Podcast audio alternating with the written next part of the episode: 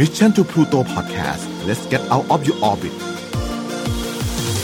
Time to play เล่นให้เป็นเรื่อง brought to you by Number 24 ตัวแทน Shutterstock ประเทศไทย Your One Stop Intelligent Creative Platform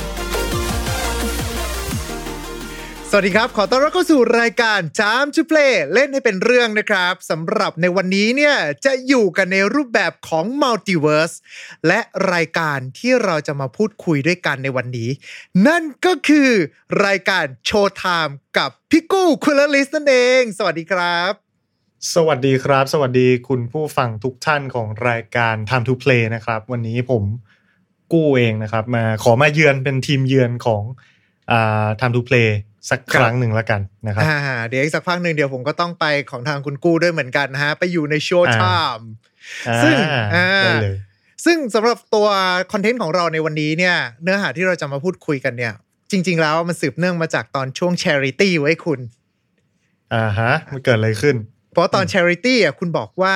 เกมที่มีอิทธิพลกับคุณมากเกมหนึ่ง แล้วก็กลายมาเป็นของที่เปิดประมูลกัน นั่นก็คือ God of War เว้ย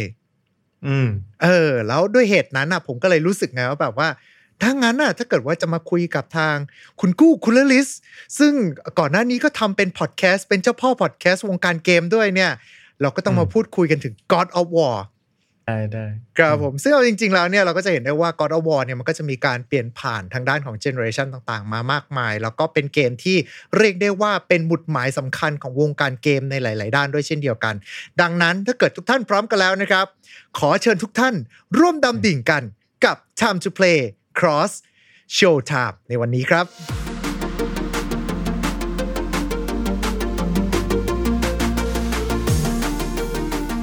ก่อนที่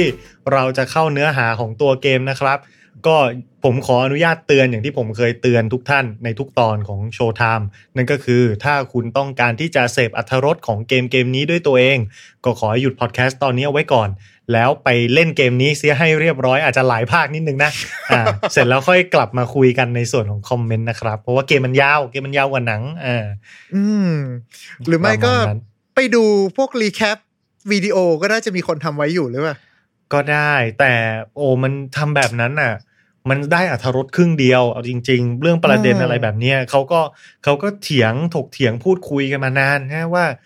ถ้าถ้ารักถ้าชอบอยากจะสนับสนุนผู้สร้างสรรค์ผลงานในวงการนี้ครับก็เป็นกำลังใจให้เขาหน่อย อุดหนุนอืมเขาสักนิดนึง ซื้อเกมเขาเล่นเกมเขานะครับ คือการดูการเผยแพร่ในรูปแบบต่างๆ มันก็ช่วยในการโปรโมชั่นประชาสัมพันธ์นั่นแหละ แต่แน่นอนมันไม่มีอะไรสู้เงินจริง ๆ ได้อยู่แล้ว เพราะเพราะฉะนั้นก็นะฮะเอ๊ะช่วยอุดหนุนกันหน่อยนะจังหวะเซลล์จังหวะอะไรแบบนี้ก็ได้ครับครับผมผมซึ่งสำหรับตัว God of War เองอย่างที่เคยพูดกันมาตะกี้เนี่ยครับว่ามันเป็นหมุดหมายอ่าฮะสำคัญของของวงการเกมเลยก็ว่าได้ เพราะว่าตัวเกมถ้าผมจำไม่ผิดรู้สึกว่าออกครั้งแรก ตอนปี 2005 บนเครื่อง PlayStation 2 ใช่ไหมบน Play 2ครับ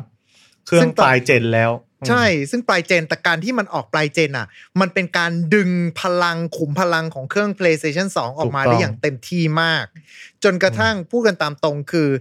มาจนถึงทุกวันเนี้ยเราก็พอเวลาพูดถึงเครื่อง PlayStation 2 อะ เวลา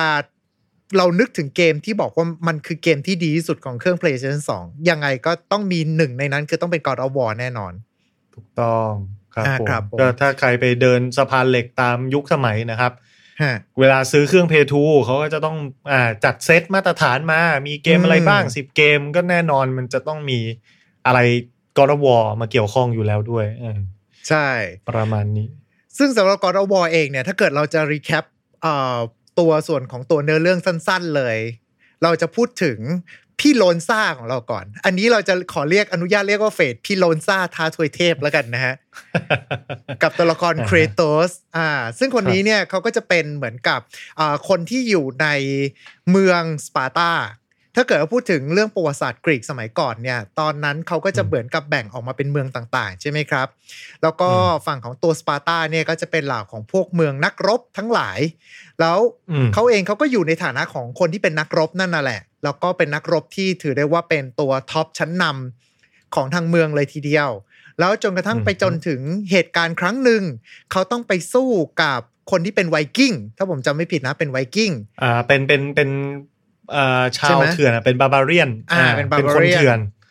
อ่าเขาไม่ได้ระบุว่าเป็นแบบไวกิ้งหรือว่าอะไรแบบนั้นอืมครับ ซึ่งเขาสู้แล้วเขาสู้ไม่ได้ สุดท้ายเนี่ย ก็เลยเหมือนต้องไปพึ่งขอพรจากพระเจ้า เขาก็เลยอืมเหมือนตะโกนเรียกแอริสแอริสก็คือจะเป็นเทพสงครามของความเชื่อทางด้านปกรณำกรีก แล้วแอริสก็เลยมอบพลังให้กับเครโตสเพื่อที่จะให้เขาเนี่ยสามารถที่จะไปจัดการกับศัตรูได้ ในขณะเดียวกันเครโตสเองในเมื่อได้อำนาจมาขนาดนี้แล้วเนี่ยเขาก็เลยเหมือนกับว่าอะงั้นฉันสู้กับใครฉันก็สามารถที่จะจัดการได้หมด จนกระทั่งมันมีอยู่เหตุการณ์หนึ่งซึ่งเขาเผลอไปจัดการ เรียกได้ว่าเป็นการฆาตกรรมหมู่ละกัน เพราะว่าเขาไปเรดที่หมู่บ้านหมู่บ้านหนึ่ง แล้วปรากฏว่า คนที่เขาฆ่าไปคนในหมู่บ้านนั้น คนที่เขาฆ่าเนี่ยอืมเป็นลูกแล้วก็เมียของเขาอืมซึ่งเขาทำการปกป้องมาตลอด พอเป็นเหตุการณ์แบบนี้ปุ๊บเขาก็เลยรู้สึกว่าเขาอะชิงชังเทพ แล้วก็เลยไปที่ภารกิจแรกนั่นคือ พยายามที่จะไปจัดการกับเทพแอริสนั่นเอง แล้วสุดท้ายเขาก็สามารถที่จะไปได้พลังของกล่องแพนโดราขึ้นมา แล้วพอเปิดกล่องแพนโดราปุ๊บเขาก็เหมือนกับมีพลังกึ่งเทพ ที่ออกไปต่อสู้กับแอริสได้ และสุดท้ายเขาก็สามารถสังหารแอริสและในวินาทีที่เขาเนี่ยกำลังจะทำการอัตวินิบาตกรรมพูดซะดูเท่เลยคือกำลังจะฆ่าตัวตายแหละ ก็ก็เลยกลายเป็นว่า เทพอาทีนาก็เหมือนกับว่า เนี่ยในเมื่อมีพลังขนาดนี้แล้ว ขึ้นมาสู่สวงสวรรค์ และกลายมาเป็นเทพแห่งสงครามแทนดีไหม และสุดท้ายก็เลยกลายเป็นว่าเครโตสได้มาเป็นเทพสงครามแทนเทพแอริสนั่นเองนะครับ ซึ่งพอมาถึงตรงนี้ปุ๊บเนี่ยก็คือจะเป็นการอาสั้นๆของตัวเนื้อเรื่องภาคแรกละกัน แล้วก็สำหรับตัวเครโตสเองเนี่ย ถ้านับกันจริง ๆ แล้วเป็นตัวละครที่ถูกสร้างขึ้นมา ไม่มีในประวัติศาสตร์นะเว้ยเอออ เดี๋ยวเด็ก ๆ มาปุ๊บแบบอ๋อนี่ไงพี่ เวลาตอนที่แบบครูถามมาว่าเออเทพสงครามของตำนานกรีกคือใครตอบเครโตสไปนี่คือแบบว่าบาเตรียมยตัวอดคะแนนอดคะแนนนะจ๊ะเออ ซึ่งแต่ว่าในมุมกลับกันเนี่ย หลังจากที่เครโตสเขาได้เป็นเทพสงครามเรียบร้อยแล้ว หลังจากนั้นเขาก็เหมือนด้วยความเบื่อหน่าย หรือด้วยความที่ตัวเขาเองเขาก็รู้สึกไม่พอใจในตัวตน การมีตัวตนของเหล่าเทพอะเขาก็เลยไล่จัดการกับเทพต่างๆ ไปเรื่อย ๆ แล้วสุดท้ายก็โดนซุสมาปราบ แล้วก็ส่งลงนรกเป็นรอบที่เท่าไหร่ก็จำไม่ได้แล้ว เพราะว่าจำได้ว่าลงไอ้ตัวหลายรอบ ใช่ลงหลายรอบมากเพราะไอ้เกมที่มันเป็นตัว side story อะคือเหมือน AR อะไรปุ๊บคือโดนจับลงนรกไปเจอเฮดิสก่อนเป็นอย่างแรกประมาณเนี้ยครับ อ่าฮะอ่า แล้วด้วยด้วยความที่สุดท้ายเครโตสเองเขาก็มารู้ว่าเขาอะที่เขามีพลังขนาดเนี้ย มันไม่ใช่แค่เขาเปิดกล่องแพนโดร่าอย่างเดียว แต่เป็นเพราะว่าเขาน่ะ ก็เป็นลูกของซูสด้วยเหมือนกัน อืมอ่า ซึ่งมาถึงตรงนี้ปุ๊บเนี่ยเขาก็เลยพยายามที่จะหาทางต่างๆ ในการกลับไปล้างแค้นเหล่าทวยเทพทั้งหลาย แล้วสุดท้ายก็ไปผนึกกำลังร่วมกันกับเหล่ายักษ์ ซึ่งในตามตำนานของทางกรีกเองเนี่ยก็คือมันเหมือนกับว่าเป็นเป็นเหมือนคนที่คุมโลกก่อนที่จะมาเป็นเหล่าทวยเทพ เป็นศัตรูคู่อาฆาตกับเหล่าเทพ ก็คือใช่เหล่าไททันเนี่ยครองครองโลกอยู่ก่อน แล้วก็เหมือนกับตัวเหล่าเทพเนี่ยต้องการจะยิ่งใหญ่ก็ต้องมาโค่นไททันทิ้งไป ก็ก็พูดง่ายๆว่า ไปเป็นพันธมิตรกับศัตรูของศัตรูเรา อ่าอ่าประมาณใช่นี้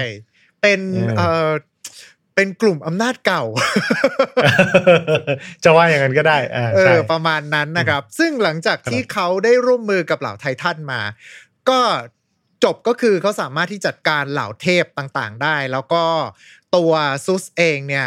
เครโตสก็สามารถที่จะจัดการได้ด้วยเช่นเดียวกัน รวมไปถึงเหล่าไททันที่เหมือนหลังๆมา ถ้าผมจำไม่ผิดคือเนื่องจากว่าเกมมันกี่ปีแล้วอะ2010ป่ะ นานอะคือนานมากอะอ่า ตั้งแต่จุดเริ่มต้นมาก็อย่างที่ถ้าตั้งแต่ภาคแรกมันสองพันห้าอะไรประมาณนั้นใช่ใช่ไหมครับ ครับก็นี่ถ้าวันนี้สองพันยี่สิบก็สิบห้าปีแล้วสองใช่พันยี่สิบนี่มันสิบหกปีเข้ามาแล้วนะโอ้ my god มคือมันอายุประมาณแบบเอ่อถ้าถ้า God of War เป็นลูกเนี่ย คือตอนนี้กำลังจะเข้ามาหาลัยอะกำลังเรียนพิเศษเลยอะสิบห้าเออสิบห้าสิบหน่ากจะประปีมาณอะ อ่าวัยรุ่นอะไรอย่างงี้ใช่ไหมอืมเออคือต้องไปแบบว่าตึกวรรณสอนไปเรียนพิเศษเยอะ ๆ อะไรอย่างเงี้ยอ่าฮะอ่าฮะแต่ว่าโอเค คือหลังจากที่เขาจัดการกับซุสได้จัดการ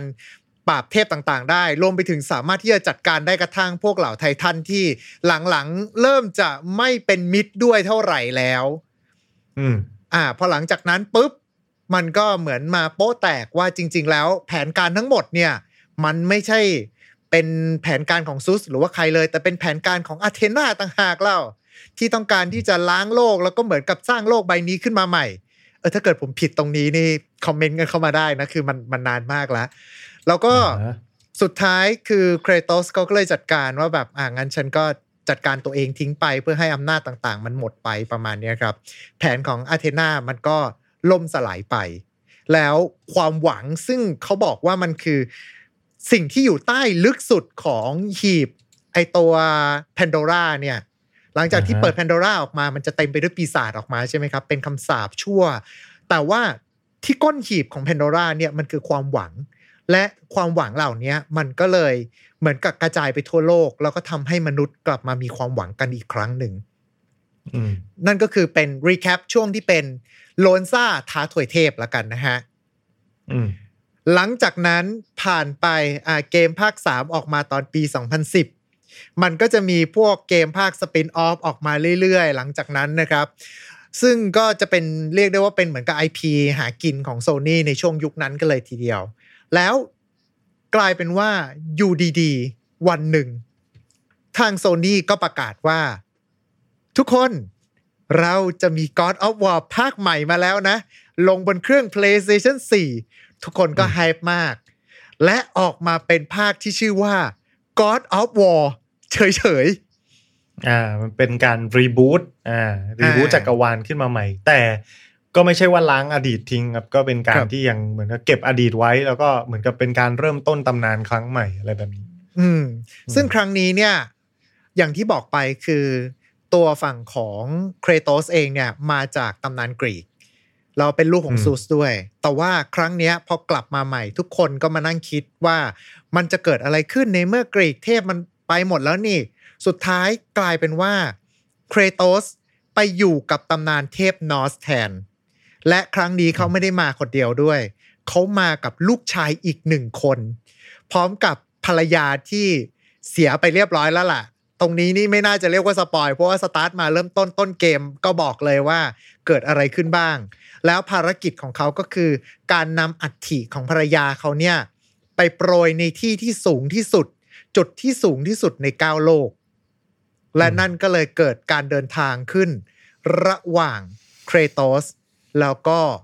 บวยไม่ใช่ลูกชายเขาอ่าลูกชายชื่ออาเทรียสนะครับอาเทรียสนะฮะ แต่ว่าเออพูดกันตามตรงป่ะ ถ้าเกิดคุณกู้ไม่พูดอะตะเกียบคือคำที่อยู่ในหัวผมก็ยังเป็นบอยอยู่ดี เหตุผลเพราะข้อมันเรียกเรียกชื่อกัน คือคืออันเนี้ยมันมีมันมีผลเกี่ยวกับมีมีที่มาไม่ใช่มีผล คือมันสืบเนื่องมาจากว่าไอ้ทีมพัฒนายังแบบไม่รู้จะใช้ชื่ออะไรเรียกอ่าตัวละครตัวนี้ในระหว่างนั้นก็เลยใช้บอยบอยบอยไปก่อนมันก็เลยแบบติดอยู่ตรงนั้นนานอะไรอย่างเงี้ยจนอ่าตอนหลังมาเคาะกันได้ว่าเด็กคนนี้จะเป็นใครอืมจะชื่ออะไรผูกเรื่องยังไงอะไรแบบเนี้ยมันก็เลย มันก็เลยช้าไปหน่อยอะไรแบบนั้น ครับ แต่ก็ไม่แย่ไม่แย่ก็สรุปสรุปสุดท้ายออกมาก็ได้ได้ฟิลอารมณ์ประมาณหนึ่งเพราะว่าเออเราเรียกลูกกันเราก็เรียกลูกลูกลูกอะไรอย่างเงี้ยนะคงไม่มานั่งอืมเรียกเออนลเบศกันทั้งวันอะไรอย่างเงี้ยมันก็จะ มันก็จะแปลกๆนลเบศทำไมเจ้าถึงยิงธนูอย่างเร่งร้อนเช่นนี้มันไม่ถูกต้อง ซึ่งอะไรอย่างเงี้ยเอาจริง ๆแล้ว เอ่อ ถ้าพูดถึงเรื่องของในในแง่สังคมอะ คือผมก็เคยอืมไปเจอสังคมฝรั่งมา ข้ออมหนึ่งคือบางทีเขาก็เขาจะไม่ค่อยเรียกชื่อกันอะก็ฝรั่งก็มีชื่อเล่นไงครับแต่คือใช่ไหมคือเขาแต่เขาถ้าไม่แบบค่อยไมเรียกเคิลแบบเขาก็เรียกไมไมกี้ค์อะไรอย่างเงี้ยเออคือแต่แบบคือเขาเขาจะเป็นชื่อเล่นก็มี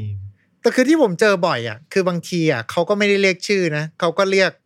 เรียกเป็นอย่างอื่นไปเลยอะไรอย่างเงี้ยอ๋อถ้าเรียกลูกมันก็ยังใช้แบบ babe honey อะไรอย่างเงี้ยอ๋อ darling อะไรเงี้ยเขาก็ยังเรียกกันแบบอย่างนั้นได้อยู่ มันก็ขึ้นอยู่ว่าแบบ อยากแสดงออกอย่างไรอะไรอย่างเงี้ยใช่ ซึ่งสุดท้ายประมาณสำหรับเนื้อเรื่องณตอนนี้ที่มีการ conclusion มาแล้วกับ God of War ภาคแรก นั่นก็คือมีการเฉลยว่า ไออาร์เทรียสเนี่ย สรุปแล้วเป็นใคร อ่าจะให้พูดเออหรือเปล่าหรือหรือเก็บไว้ดูกันเอไอ้ยงผมว่าผมว่าพูดเลยดีกว่าไหม เอาอย่างนี้อ่าอ่าถ้าเกิดว่าคุณกำลังรับชมอยู่ เราบอกไปตั้งแต่ต้นแล้วนะเว้ยว่ากูมี spoil แน่ๆดังนั้นเราก็จะ spoil นะบัดนี้ ลูกครับของเครโตสมีอีกชื่อหนึ่งที่ตั้งโดยคุณแม่เขา นั่นก็คือโลกิครับ ถามว่าทำไมทำไมเรื่องนี้ถึงเป็นเรื่องที่ว้าวนะครับก็เพราะว่าโลกิถือว่าเป็นตัวละครสำคัญในในตำนานเทพนอร์สนะครับอืมแล้วก็ มี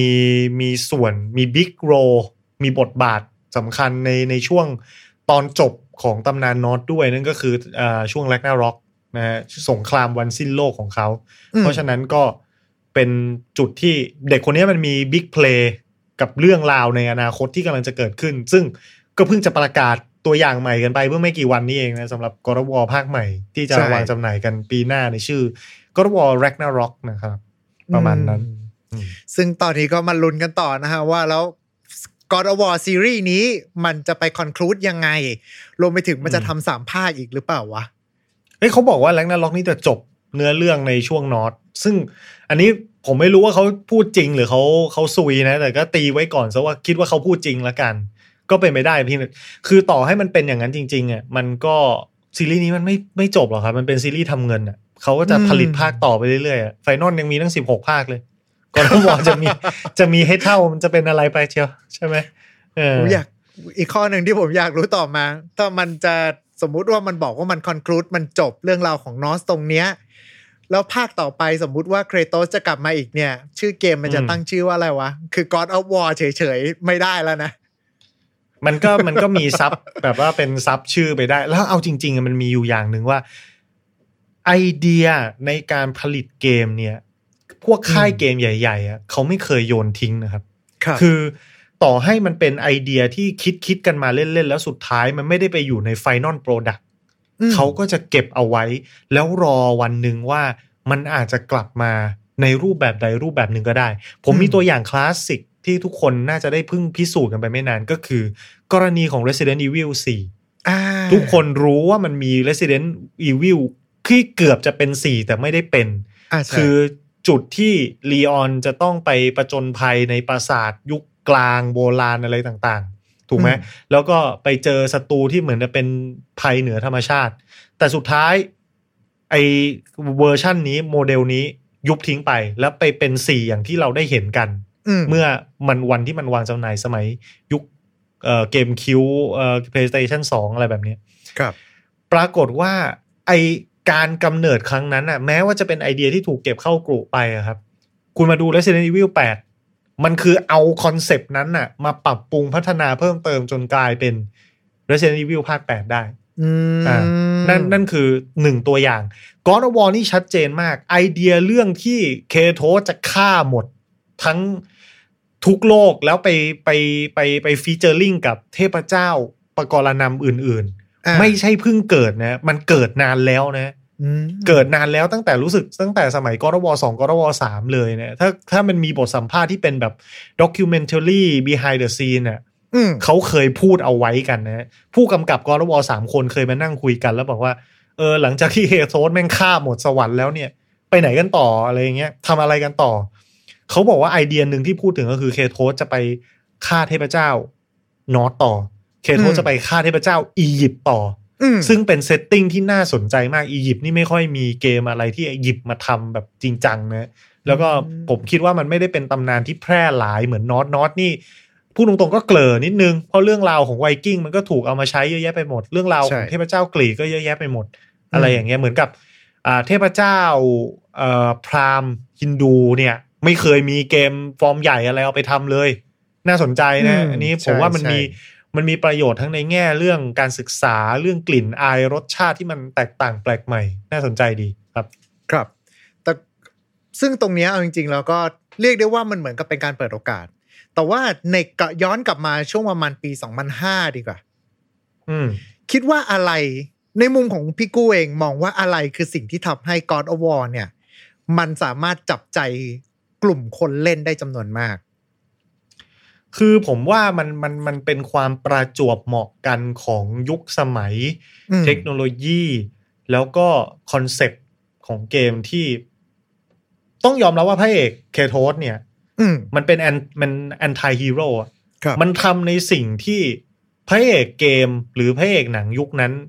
จะไม่ค่อย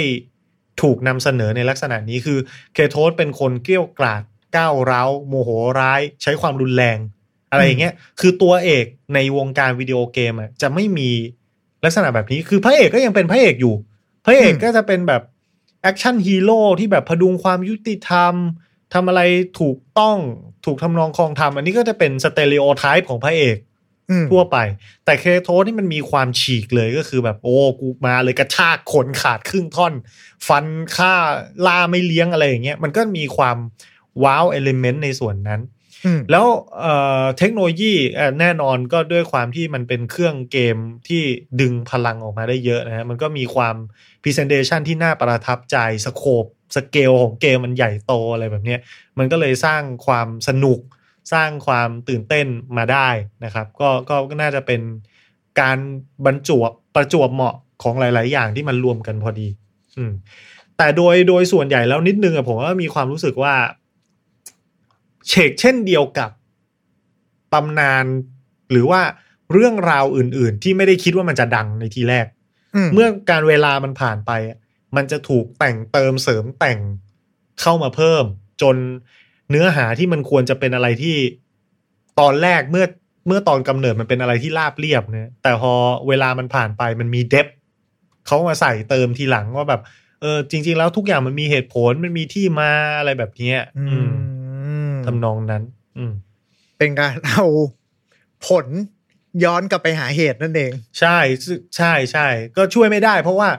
มันมันเป็นเรื่องที่จริง ๆ ผมไม่ค่อยชอบแบบหนังพรีควลนะ คือแบบว่าอ่าสร้างภาคหนึ่งภาคสองแล้วย้อนกลับไปภาคต้นอะไรเงี้ยผมรู้สึกมันมันผิดมันสลับไทม์ไลน์มันไม่ถูกต้องอะไรอย่างเงี้ยเออ แต่ทีนี้ว่าแบบ เออมันก็เข้าใจได้อะเพราะว่าบางทีแบบเขาไม่ได้คาดคิดว่ามันจะแบบ ดังขึ้นมา แล้วเนื้อเรื่องก็ทำไปจนสุดแล้ว แล้วก็ไม่มีทางไปก็ย้อนอดีตกันละกันอะไรอย่างเงี้ยไม่รู้จะไปข้างหน้าต่อยังไงก็ทำอดีตไปก่อนอะไรอจย่านงงี้จนวันนี้ผมยังมีปัญหากับซีรีส์ Star Wars นิดนึง เพราะว่าคำว่า Star Wars 3ในหัวผมมันยังเป็นภาค Return of Jedi อยู่ อ่า ก็ก็ต้อง อ่า อันนี้ก็ต้องทำใจสตาร์วอลนี่ แหมเดี๋ยวคุยไปเดี๋ยวจะยาว เออเดี๋ยวยาวเดี๋ยวยาวเดี๋ยวเผื่อผมว่าย้ายไต่ไปขภาองคคุสุณดเนี่ยท้ายที่มันคืออะไร มันคืออะไร ก็ก็ก็แล้วแต่นะโอเค แต่ว่าย้อนกลับมาตรงนี้แล้วกันเออเพราะว่าในมุมผมเองข้อหนึ่งเลยเว้ยคือมีความรู้สึกไงว่า God of War มาในจังหวะที่ เรียกได้ว่าอะไรหลาย ๆ อย่างมันยังอ่ามันค่อนข้างจะพร้อม ไม่ว่าอืมจะเป็นทั้งเรื่องของเทคโนโลยี ด้านตัวเกมเองที่อืมเครื่องมันสามารถที่จะเริ่มรันอะไรต่างๆ ออกมาได้แล้ว แล้วด้วยความที่อืมตัวแอคชั่นมา ในยุคนั้นผมว่าค่อนข้างจะเรียกว่าเป็นแอคชั่นที่ห่ามพอสมควรน่ะใช่ โดยเฉพาะเป็นเกมของ first เอ่อ first party ด้วยก็คือเป็นทาง Sony เหมือนกับเป็นครับคนจัดจำหน่ายเอง ผลิตเองจัดจำหน่ายเองประมาณเนี้ยครับ คือถ้าเกิดว่าเราเรามองเกมในยุคนั้น อะโอเค มันก็มีเกมที่มันสร้างดราม่าไม่ใช่ดราม่าสิ มันสร้างการถกเถียงในสังคมเรื่องความรุนแรงอยู่หลายเกมอยู่เหมือนกันเช่น Manhunt พวกอะไรอย่างงี้ใช่ไหมแต่อย่างว่า Mortal Kombat เขาออกมาก่อน 20 ปีนะ ก็ถกเถียงประเด็นเรื่องความรุนแรงเหมือนกัน ใช่อ่าซึ่งซึ่งมันเอาจริง ๆ ความรุนแรงมันไม่ใช่ของใหม่หรอกในวิดีโอเกมเพียงแต่ว่าเอ่อ God of War มันมีวิธี present มันมีวิธีทำและจังหวะ ผมคิดว่าจังหวะมันก็เป็นเรื่องสำคัญว่าแบบเออ ออกมาถูกที่ถูกเวลาและนำเสนอสิ่งที่ตลาดมันยังไม่มี อันนี้เป็นคอนเซปต์ที่ใช้ได้เสมอในทุกยุคทุกสมัยอะคืออมคุณกำลังจับจับแบบ blue ocean ที่มันยังไม่มีอะอะไรอย่างเงี้ยอืมคืออย่างมุมผมอะคือฉากแอคชั่นฉากอะไรเงี้ยครับหนึ่งคือเรื่อง gameplay มันทำแล้วลื่นไหลสองคือ เรื่องของตัวความรุนแรงที่มันอยู่ในเกมอะ มันกำลังพอดีมันไม่ใช่แบบว่าดูเป็น grotesque แบบเหมือนเราไปเถื่อนคือมัน เออมันมันอืมดิมันดิบแต่มันไม่มันไม่ได้ถ่อย มันไม่ได้เถื่อนจนถ่อยอะอ่าไม่ได้เออแหวะมากไม่ใช่ว่าควักไส้แบบอะไรอย่างนั้นใช่ไหมใช่ ซึ่งอันนั้นคือเหตุการณ์มันเกิดในภาคหลังๆ ควักไส้อันนั้นก็มีแต่ว่าไม่ใช่มนุษย์คือด้วยแต่อืมแต่ด้วยด้วยความที่เขาก็ไม่ได้สู้กับมนุษย์ถูกไหมมันก็เลยไม่ได้อ่าดูแล้วแบบว่าอีอะไรขนาดนั้นอะ มันกำลังอ่าดูแบบเออเหมือนกับเวลาตอนที่เรากดพวก QTE อะครับ Quick Time Event แล้วเราเหมือนกับ ต้องร้องตามมาแบบว้าอ่าจงตายซะพวกแกอะคไรวามประมาณเดือดเนี้ยความคลั่งฆ่ามอนสเตอร์ตัวใหญ่ๆอะไรเงี้ยแล้วทำออกมาให้มันเท่ action scene มันเท่อะไรเงี้ยใช่ แล้วก็อีกอืมจุดหนึ่งเลยที่ผมรู้สึกว่า เขาเลือกนำเสนอได้แบบ จริงเหรอวะ เอาจริงเหรอวะ นั่นก็คือเรื่องของไอเอ่อพวก QTE Quick Time Event พิเศษอืมที่เราไม่อืมเจอในเกมอื่น ที่เป็นฉากอัศจรรย์ต่าง ๆ ประมาณเนี้ยครับ อืม ซึ่งเราเราเราไม่เคยเจอตรงนี้ ที่ที่เรามันออกมาในนำเสนอในเกมที่มันเป็นพวก mainstream นะคือถามว่าอ่าในยุคนั้นเราเราเล่นเกมแบบพวกอ่าจากญี่ปุ่นที่ไปดาวน์โหลดมา เราก็เล่นแหละ แต่ว่าไอเกมที่มันเป็น mainstream แล้วก็มีการนำเสนออะไรอย่างเงี้ย เรารู้สึกแบบ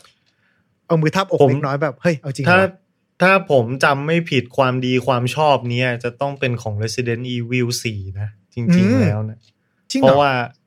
อ่าอ๋ออ๋อเวลามันใกล้เคียงกันมากฮะอ่า Resident Evil 4 มันวางจำหน่ายปี 2005 มกรานะคครัรับบบนเครื่อง บนน่าจะเป็นบนเครื่องเกมคิวแหละ เครื่องแรก ส่วนอืม God of War เนี่ย มัน2005 แต่ไม่แน่ใจเดือนเนี่ย ผมเช็คอยู่อืม2005มีนา โอ้ แปลว่าไล่เลี่ยกันเลย ช่วงเวลาที่ทำไล่เลี่ยกัน ก็ก็ต้องถือว่า Resident Evil ออกก่อน ถึงจะไม่กี่เดือนก็เถอะ อ่า ประมาณนั้นรู้ ก็ถือว่าเป็นเกมแรกที่ทำให้มันเป็น mainstream อะผมไม่แน่ใจว่ามันเคยมีระบบนี้อยู่ในเกมอื่นหรือเปล่าแต่ว่าอะ Resident Evil 4อะแน่ ๆ ที่ทำให้มันเป็น mainstream ขึ้นมาอะไรแบบเนี้ยใช่ คือเออเดี๋ยวนะ QTE ครั้งแรกสุดรู้สึกว่าจะมากับเกม Shenmue มั้ง บนเครื่อง Sega Saturn อ่าอืมอืมอ่าถ้าผมจำไม่ผิดนะ แล้วก็แต่หลังจากนั้นคือหลายคนก็เอามาใช้ ซึ่งใน God of War เองก็อืมถือได้ว่าเป็นอีก็กมีหนึ่งเกมที่ทำให้ไอ้ระบบ QTE อะ หลังจากนั้นคือทุกเกมแม่งแทบจะมีหมดเลยอะอ่าก็เลยกลายเป็นถูกเรียนแบบไปซะเยอะ แต่เช่นมูมันใช่เกมมันตำนานจริงแต่มันไม่ได้แมสไงใช่ป่ะคนที่มีเครื่องเซกามันไม่มาก เพราะว่ามันเป็นเครื่องที่ไม่ประสบความสำเร็จในท้องใช่ตลาดอืมแต่มันก็ครับถือได้ว่าเป็นตำนานของมันในระดับหนึ่ครับเป็นทั้ง Open World ด้วยอะเราข้ามตรงนี้ไปก่อนละกัน ก็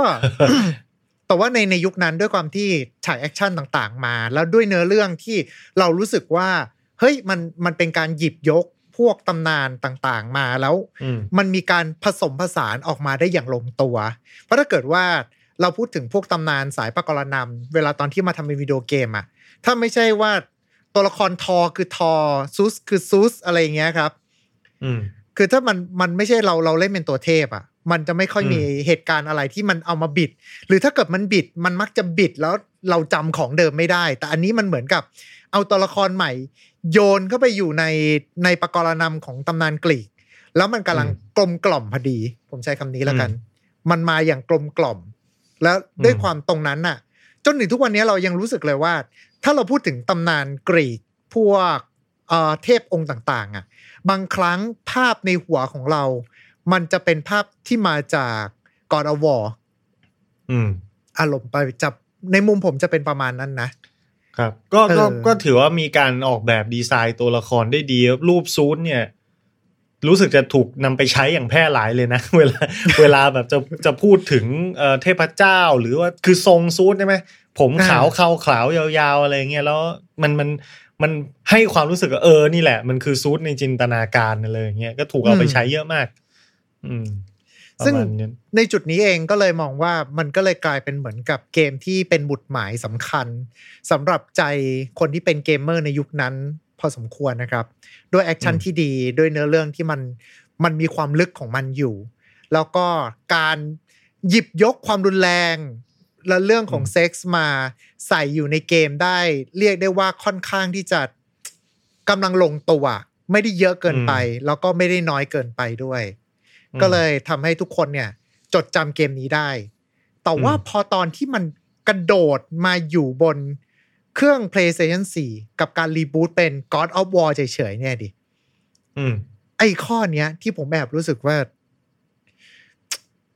คือเรานึกออกใช่ไหมว่าพอที่ผมเล่ามาทั้งหมดอะก่อนหน้าเนี้ยอืมเราจะพูดถึงความรุนแรง เราจะพูดถึงอืมเรื่องของการล้างแค้น เราจะพูดถึงเรื่องแบบ เหมือนกับการที่เราเป็นเด็กวัยรุ่นคนหนึ่งแล้วเราอืมเกลียดแล้วก็โกรธโลกใบนี้ เราก็เลยมาลงกับวิดีโอเกมของเรา เราสามารถที่จะตะโกนร้องคว้ากร้อมกับเล่นเกมนี้ไปได้ แต่ว่าพออยู่บนเครื่อง PlayStation 4 แล้วตัวอืมเกมเปลี่ยนมาเป็นการที่เป็นการเดินทางระหว่างพ่อกับลูกอืมตรงเนี้ย ไม่รู้นะ ในมุมผมอะมันแอบรู้สึกว่าถ้าเราเป็นคนที่ เป็นวัยรุ่นในช่วงประมาณปี 2005 หรือไม่ก็คือเป็น first jobber ช่วงนั้นที่เรารู้สึกว่าเรายังมีความห่ามอยู่อะแล้วเวลามันผ่านมาสักประมาณสิบสิบกี่กี่ปีนะสิบกว่าปีอะเอ่อสิบสิบสองพันห้ากับสองพันสิบแปดถ้าเกมอ่าภาคแรกกับมันสองพันห้าแต่ถ้าเกิดว่าอ่า God of War สามซึ่งเป็นภาคปิดจบไตรภาคเนี่ย มันก็จะ มาสามปี แล้วเว้นจากสิบห้าแล้วมาเป็นสิบหกเจ็ดสิบแปดก็มาเป็น God of War ภาครีบูตอืมซึ่งตรงนั้นน่ะผมเชื่อว่าหลาย ๆ คนน่าจะมีความเป็นวุฒิภาวะผู้ใหญ่มากขึ้น ดังนั้นเนี่ย มันเลยเหมือนกับตัวเกมมันกำลังเดินทางไปพร้อมกับคนในยุคนั้นน่ะ มันก็เลยอืมเปลี่ยนมาเป็นคุณพ่อกับคุณลูกแทน อันนี้ถามอืม คุณกู้เลยดีกว่า ในฐานะที่คุณกู้เองก็เป็นคุณพ่อด้วยเหมือนกัน รู้สึกยังไงบ้างกับ God of War ซีรีส์เทพนอตครับอ๋อเอ้ย เดี๋ยวผมพอดีผมเพิ่งดูวิกิพีเดียนะ แล้วมีคอลเลกชันนิดหน่อยนะ ผมให้ข้อมูลอ่าผิดนะอ่าครับ God of War 3เนี่ยออก 2010 นะครับอ๋อ โอเคครับแล้วก็หลังหลังจาก God of War 3อะมันจะมีภาคที่ถือว่าเป็น next gen เป็นเป็นเป็นเจนที่ยังภาพภาพสวยเนี่ยคือ 2013 เพราะฉะนั้นจาก 2013 มาเป็น 2018 ก็ใช้เวลาทิ้งห่างไปถึง 5 ปีด้วยกันอืมอ่าอืมประมาณประมาณนั้น ครับ อะโอเค กลับมาเรื่องที่ประเด็นเกี่ยวกับว่าความรู้สึกของผมเกี่ยวกับ God of War 2018 ที่เปลี่ยนโทน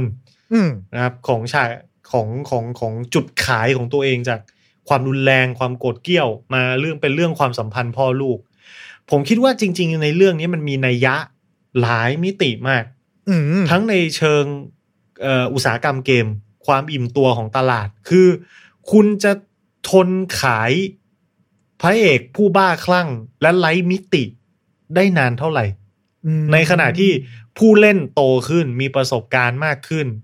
แล้วเขาได้สได้รับประสบการณ์เดิมๆไปเรื่อยๆ สรุปสุดท้าย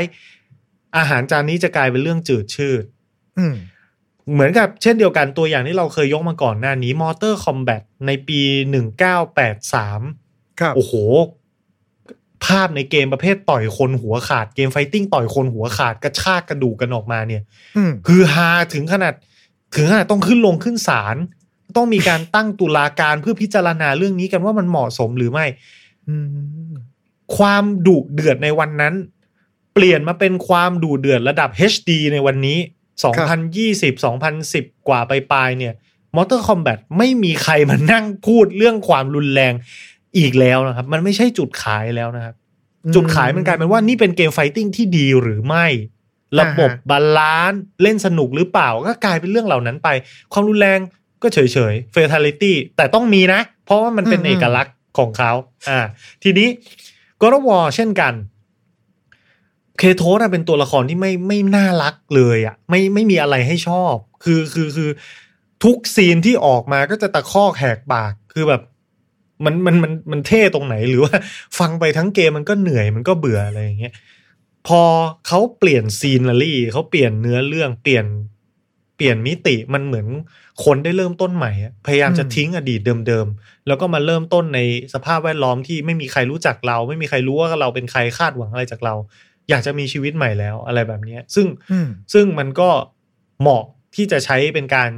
jump start ตัวเกมที่อยากจะเล่าเรื่องอะไรใหม่ ๆ ทีมพัฒนาเองจากคนที่เคยเป็นวัยรุ่นวัยหนุ่มวัยสาวนะครับ ก็โตขึ้น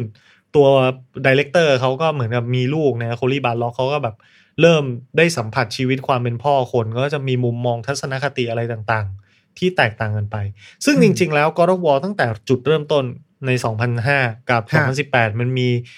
มันมีแมสเซจที่ถูกซ่อนอยู่ที่คล้ายคล้ายคล้ายกัน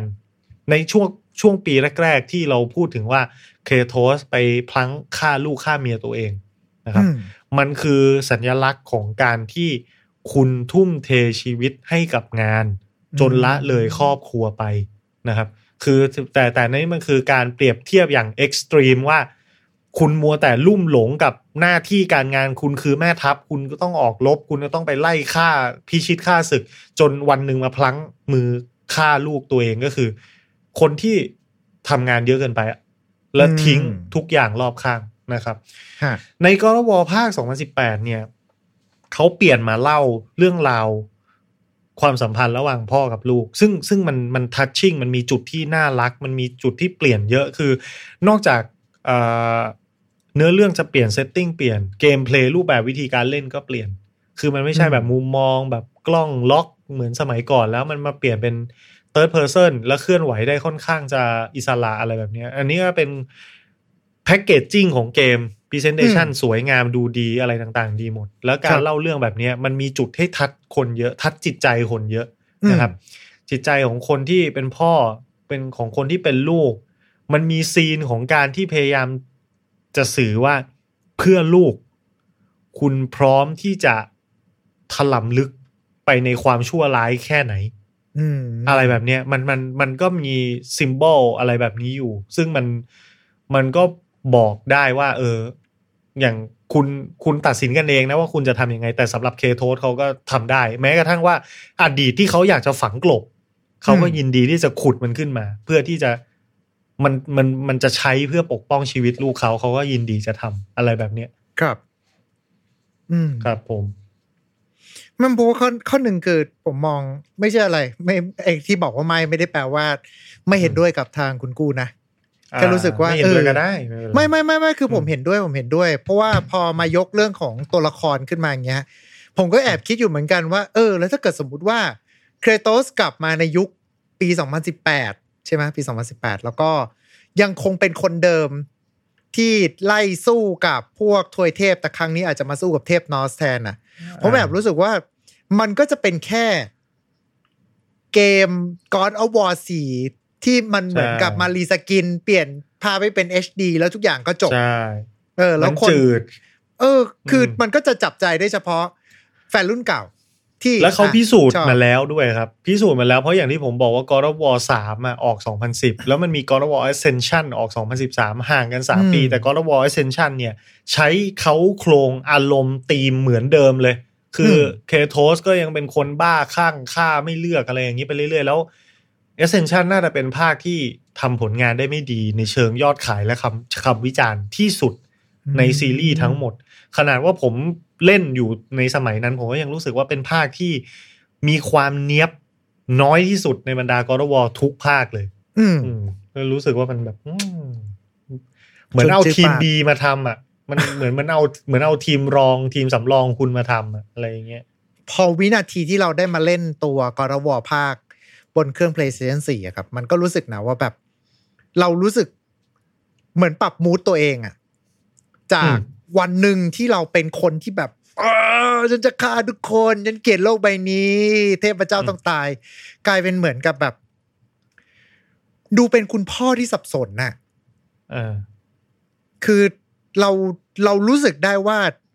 จะบอกว่าเรารู้สึกอ่อนแอลงเหรอ มันอาจจะพูดอย่างนั้นไม่ถูก แต่ว่าเรารู้สึกได้เลยว่า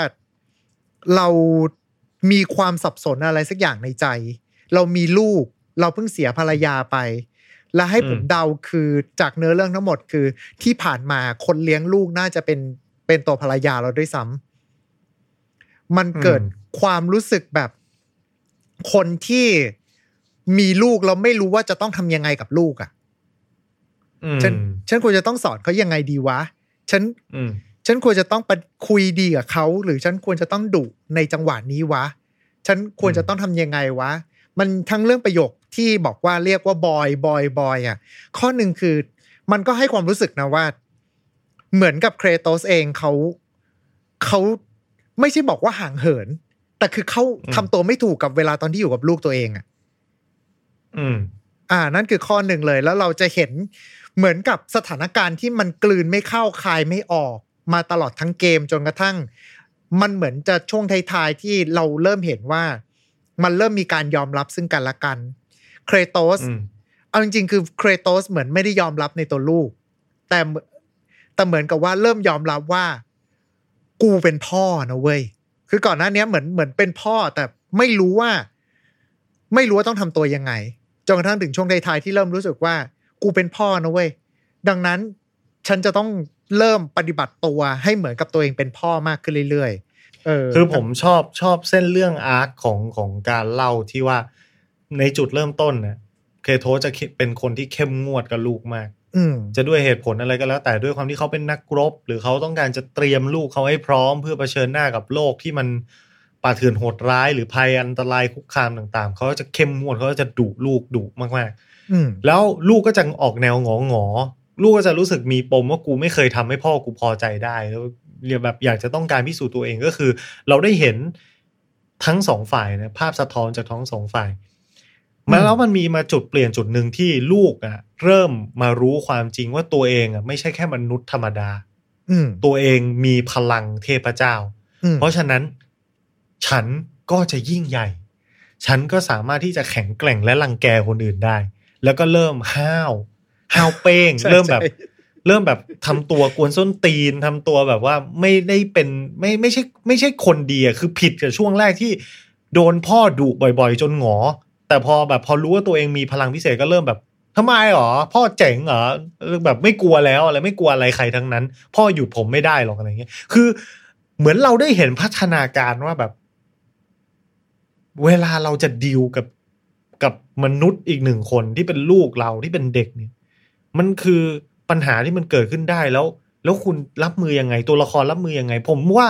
มันช่วยสอนความเป็นพ่อ แล้วมันช่วยทำให้เรามองเห็นมิติมุมมองอะไรหลาย ๆ อย่างได้นะอืมได้ได้ได้ได้ลึกมาก ๆ เลยทีเดียวอืมครับ ซึ่งในจุดนี้เองอะผมรู้สึกว่าถ้าเกิดว่าเรานับกันจริง ๆอะภาคเนี้ยจะพูดถึงเรื่องความสัมพันธ์ระหว่างครอบครัวเยอะมากเลย ไม่ว่าจะเป็นทั้งบาวเดอร์กับเฟรย่าใช่ไหมอืมอ่า ที่เป็นเหมือนกับเป็นบอสประจำภาคนี้ หรือว่าอืมแม้กระทั่งไอตัวพี่น้องฝาแฝดที่เป็นตัวตัวดอวอฟทำอาวุธอะเอออ่าทะเลาะกันอืมใช่คือเอาจริงๆอย่างอย่างผมเอง ต้องเรียกว่าไงดีอะผมก็มีพี่น้อง แล้วบางทีก็รู้สึกว่าก็ไม่รู้มันจะมีความออกวัดอยู่อะมันมีความแบบกระอักกระอ่วนนิดๆอะในความเป็นพี่เป็นน้องอะ ยังไงนึกอออะกอันคืนี้อขออนุญาตถามเรื่องส่วนตัวหรือเปล่า เออมันอ่าอะผมจะเล่าเท่าที่เล่าได้ละกันก็อ่าอ่าอ่าอ่าก็คือเราเราก็เป็นห่วงเขาเราก็รักเขา แต่ว่าในบางมุมอะเราก็รู้สึกว่าแบบ จะบอกว่าหมันไส้เหรอ ก็ไม่ใช่ จะบอกว่า จะยังไงก็ไม่รู้ว่ามันคือบางครั้งเรา เราก็รู้สึกได้ว่า อ่าอย่างอย่าง The w a r p สองตัวเนี้ย ก็จะเห็นได้ว่ามันก็เหมือนจะมี เป็นการทะเลาะกันตลอดทาง แต่ในมุมอืมกลับกันอะ ถ้าเราอ่านระหว่างบรรทัดเราจะรู้ว่าสองคนมึงก็รักกันนี่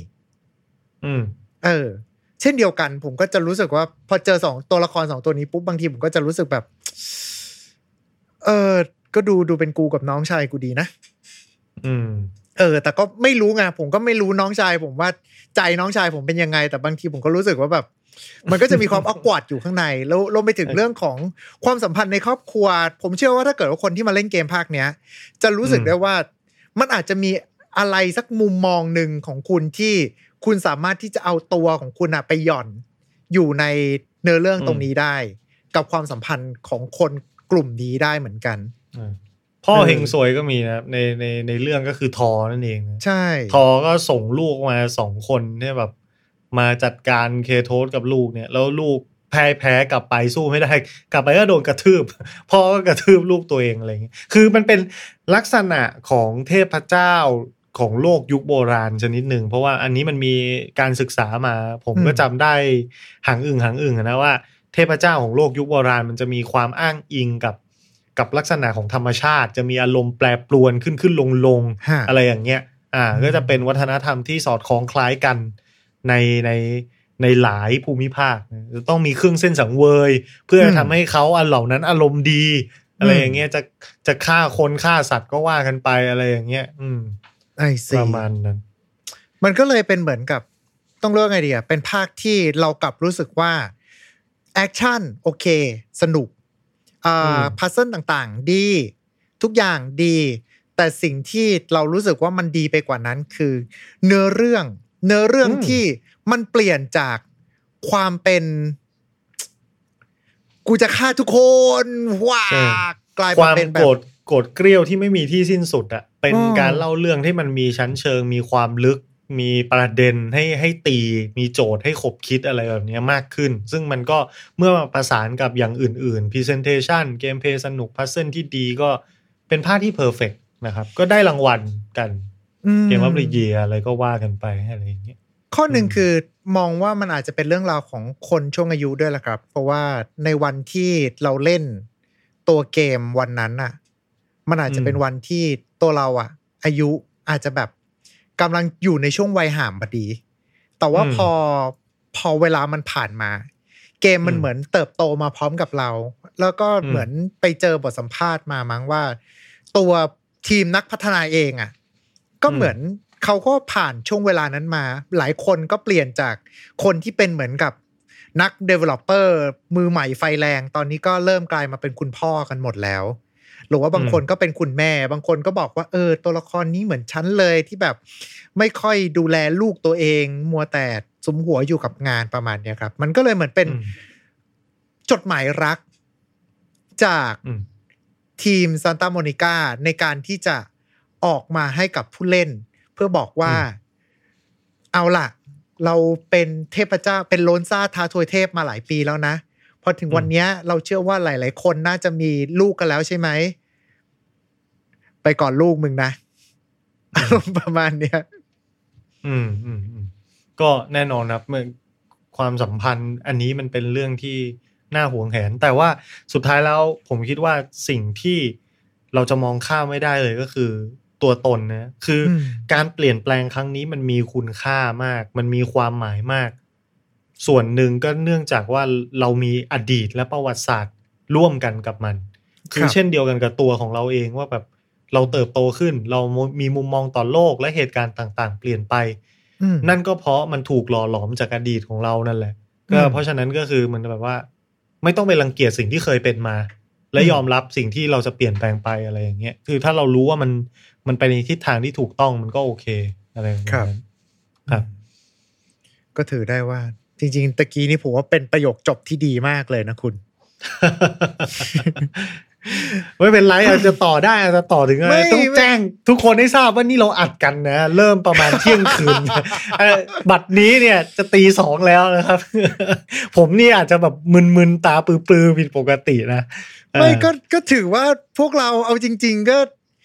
เป็นคอนเทนต์เป็นเนื้อหาที่ใช้คำว่าไงดีวะอืมเรามาคุยกันอะเพราะว่าเราก็เป็นหนึ่งในกลุ่มคนที่ผ่านช่วงเวลานั้นมาเหมือนกัน ในวันที่ เราชอบ God of War ในฐานะที่มันทำให้เราได้ปลดปล่อย กับวันที่มันได้กลับมาบอกเราว่า เมื่อเวลาผ่านไปแล้ว เราควรจะต้องหันมาสนใจอะไรกับชีวิตของเราบ้างประมาณนี้แหละครับ อืม นี่ก็คือน่าจะเป็นเรื่องราวของเราในวันนี้นะฮะ กับการ cross over กัน เป็นใช่ multiverse ระหว่าง time to play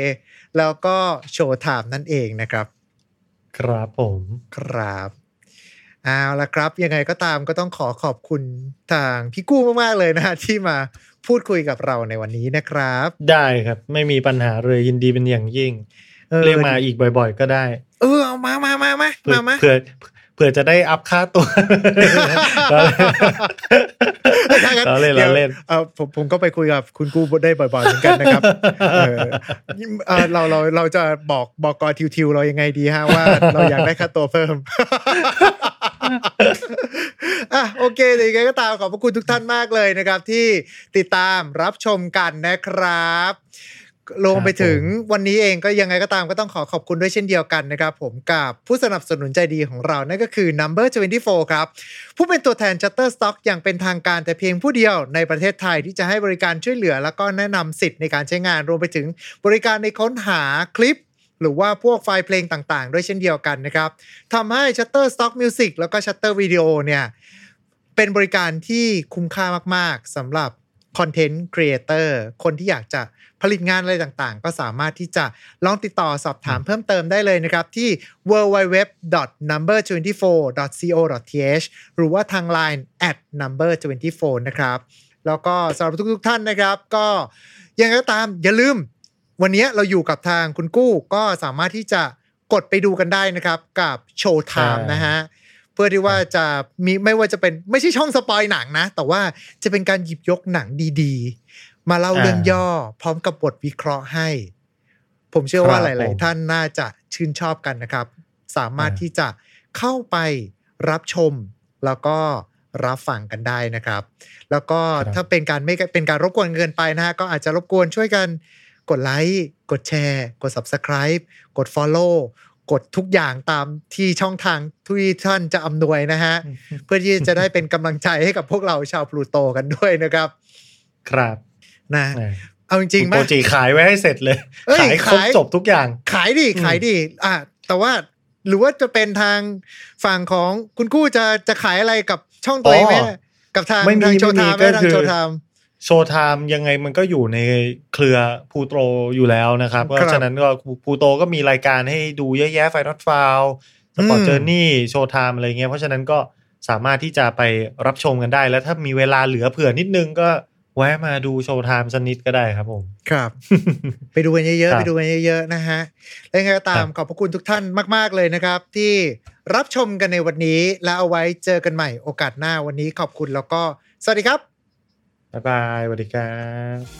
Time to play เล่นให้เป็นเรื่อง Presented by Number 24 ตัวแทน Shutterstock ประเทศไทย